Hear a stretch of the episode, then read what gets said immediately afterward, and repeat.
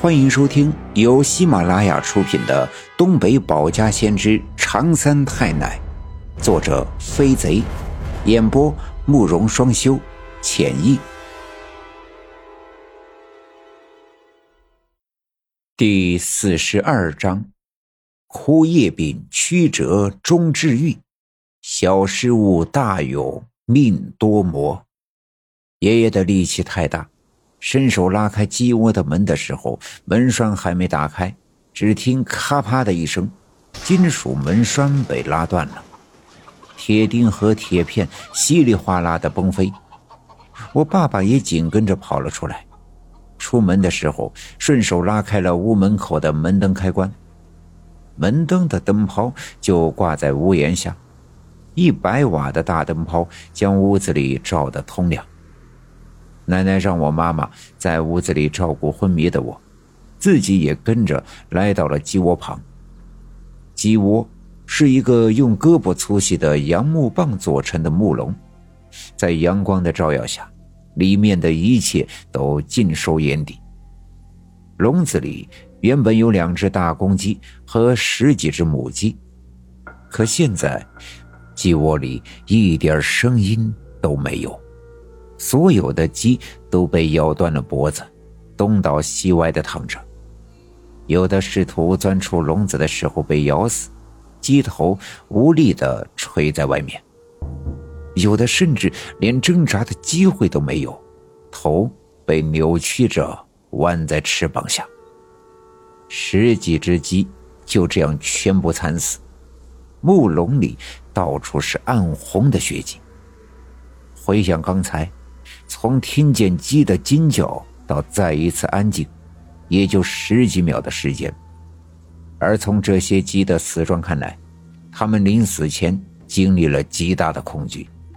如果像刚才奶奶的猜测一样，是黄皮子闯进了鸡窝，那到底是什么样的黄皮子，能在短短十几秒内咬死了十几只鸡？整个院子里。弥漫着一股难闻的骚臭的味道，确定是黄皮子无疑。我爸爸和爷爷捂着口鼻，把死在笼子里的鸡一只只拿出来，塞进一只麻袋里。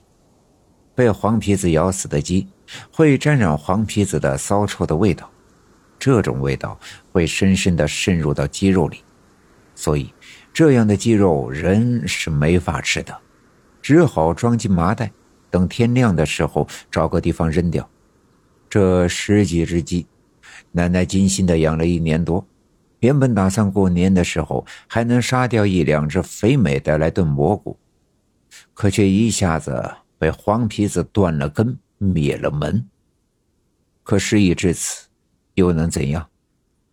我奶奶回到屋里，我已经从昏睡中醒来，出了满身满脸的汗。我妈妈用热毛巾擦了擦额头，又给我盖好了被子。我爸爸和我爷爷也收拾好了院子里的残局，进屋洗手。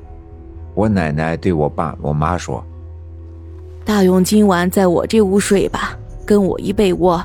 你们俩也早点休息吧，这都半夜了。”我妈点点头，转身回了东屋。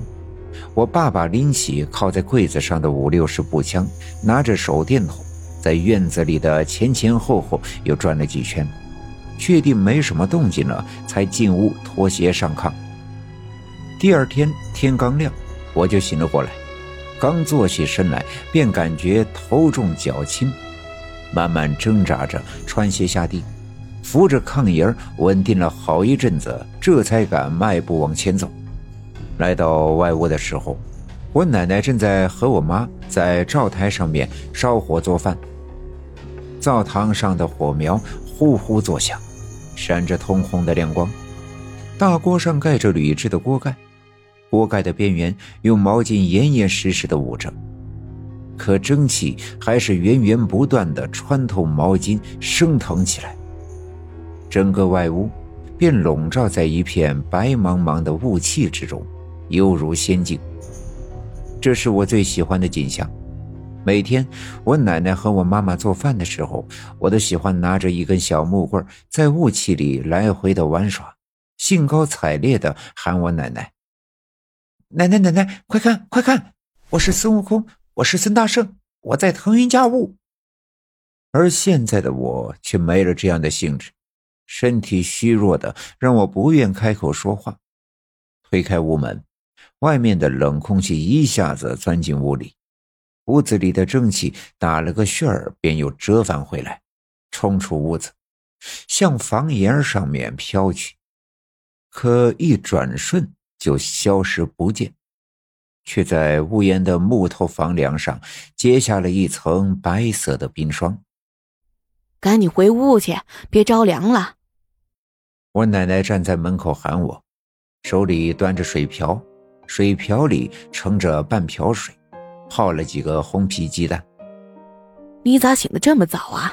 赶紧回被窝里再躺会儿，咕噜一会儿鸡蛋再起来。今天是十月初八，我的生日。往年过生日的时候，妈妈和奶奶都会在我醒来之前煮好红皮鸡蛋，放在我的被窝里。煮熟的鸡蛋滚热滚热的。我总会在被窝里把玩一会儿，奶奶会拿来一只碗，倒上一点酱油，让我趴在被窝里吃两个鸡蛋再起来。过生日在被窝里咕噜鸡蛋，据说会带来好运气。我乖乖的再次钻进被窝，奶奶把鸡蛋从水瓢里捞出来，鸡蛋的热量让附着在鸡蛋壳上的水分瞬间蒸干。奶奶掀起被子的一角，把鸡蛋塞进去。我看着它圆滚滚的样子，突然想起了我的嘎啦哈。当然，我也想起了曾和我一起玩嘎啦哈的小南。老二啊，吃完饭你去李文丽家看看，看张志成家的小丫头昨晚烧替身，也不知道咋样了。吃饭的时候，奶奶嘱咐道：“爸爸点头答应。”可话音未落。外面大门声响，透过窗子看去，大门开了，走进来两个人。六姑啊，六姑在家吗？六姑。人还没进屋，声音先传了进来，听声音就知道说话的是李文丽。果然，我奶奶下地开门，进来的是李文丽和张志成。李文丽手里拎着两瓶白酒和两盒蛋糕，满脸堆笑。张志成跟在李文丽的身后，后背上背着他的女儿小楠。赶紧把他们请进屋。李文丽把手里的东西放在柜盖上，张志成挥手把后背上的小楠放下来。小楠拉着张志成的一脚，乖巧的站在他的身后。来，小楠，赶紧叫奶奶。给奶奶磕个头。张志成说着，弯下膝盖就要跪在地上。我奶奶赶紧把他们搀扶起来。这是干啥呀？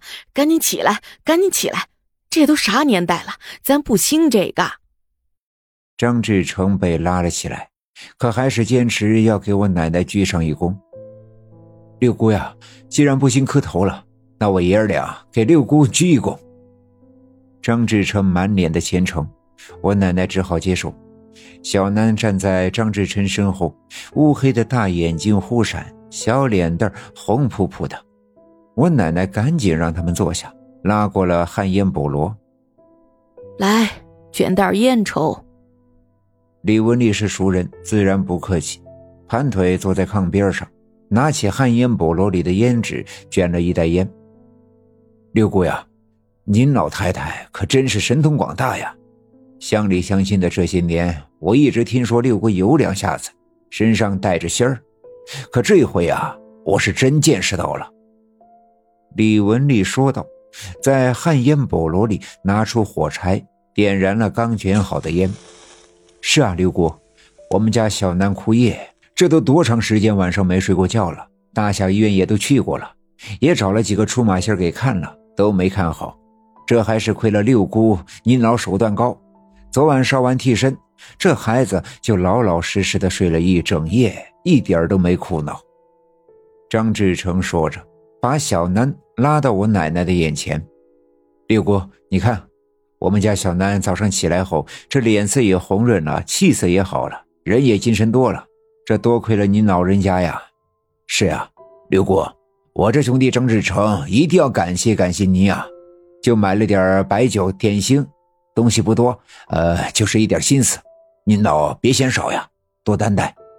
李文丽不愧是开小卖部的买卖人，说起话来总是特别的圆滑得体。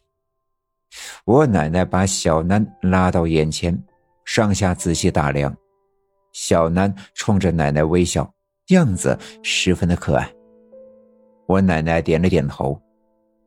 嗯，看来这孩子丢的魂回来了。昨晚你们烧替身谁去的？奶奶问道。哦，我们家李文学去的，他属鸡。李文丽回答道。嗯，我知道了。对了，志成啊。我之前给你那个红绳捆着的黄纸包，你忘了放纸人身上了吧？我奶奶抬头看着张志成问道。张志成皱起眉头想了想：“哎呀，我给包花讲了，可我取纸人那天包花就没在家，我自己把纸拿回来的，当时给忘了。纸人上好像没有那个黄纸包。哎呦，你看我这脑子，六姑没放那个黄纸包，不会有啥事吧？”我奶奶听了，摇了摇头，叹了口气。这表情把张志成和李文丽给吓坏了。奶奶放开小楠的手，说道：“没事儿，没事儿。既然孩子好了，就没事儿。你带他回去吧。孩子是吓着了，才丢了魂儿。以后要是带孩子出去，别太贪黑，少走夜道。在家里啊，准备个水缸。要是回家晚了，就先到水缸前喝一碗水。”水能冲走邪气，孩子就不会再受惊吓了。张志成连忙点头，奶奶的话在心里牢牢记住。东西我不能要，你们拿回去吧。奶奶说：“哎呀，六姑，这点东西你务必留下，不然我们心里总觉得不对劲儿。”张志成一脸的真诚。奶奶笑了笑说：“我供奉的是常三太奶。”三太奶保佑我们家平安，还指点我帮大家伙看点事儿、驱点邪，这是三太奶的功德。我又怎么能借三太奶的灵气儿给自己挣好处呢？三太奶知道了会怪罪的。李文丽和张志成见奶奶坚持不收，只好作罢，拎起东西带着小南回家去。我爸爸和奶奶送他们到大门口，天气格外的好。阳光毫无遮拦地照射在刘家镇的大地上，墙头上、小路旁、屋檐顶的积雪都在慢慢的融化，整个世界是温和的、湿润的。难得在这十月的冬天还能有这么好的天气。我趴在窗子边上，手里拿着早上奶奶煮的红皮鸡蛋，望着窗外明亮的院子。本集已经播讲完毕，感谢您的收听。欲知后事如何，且听下回分解。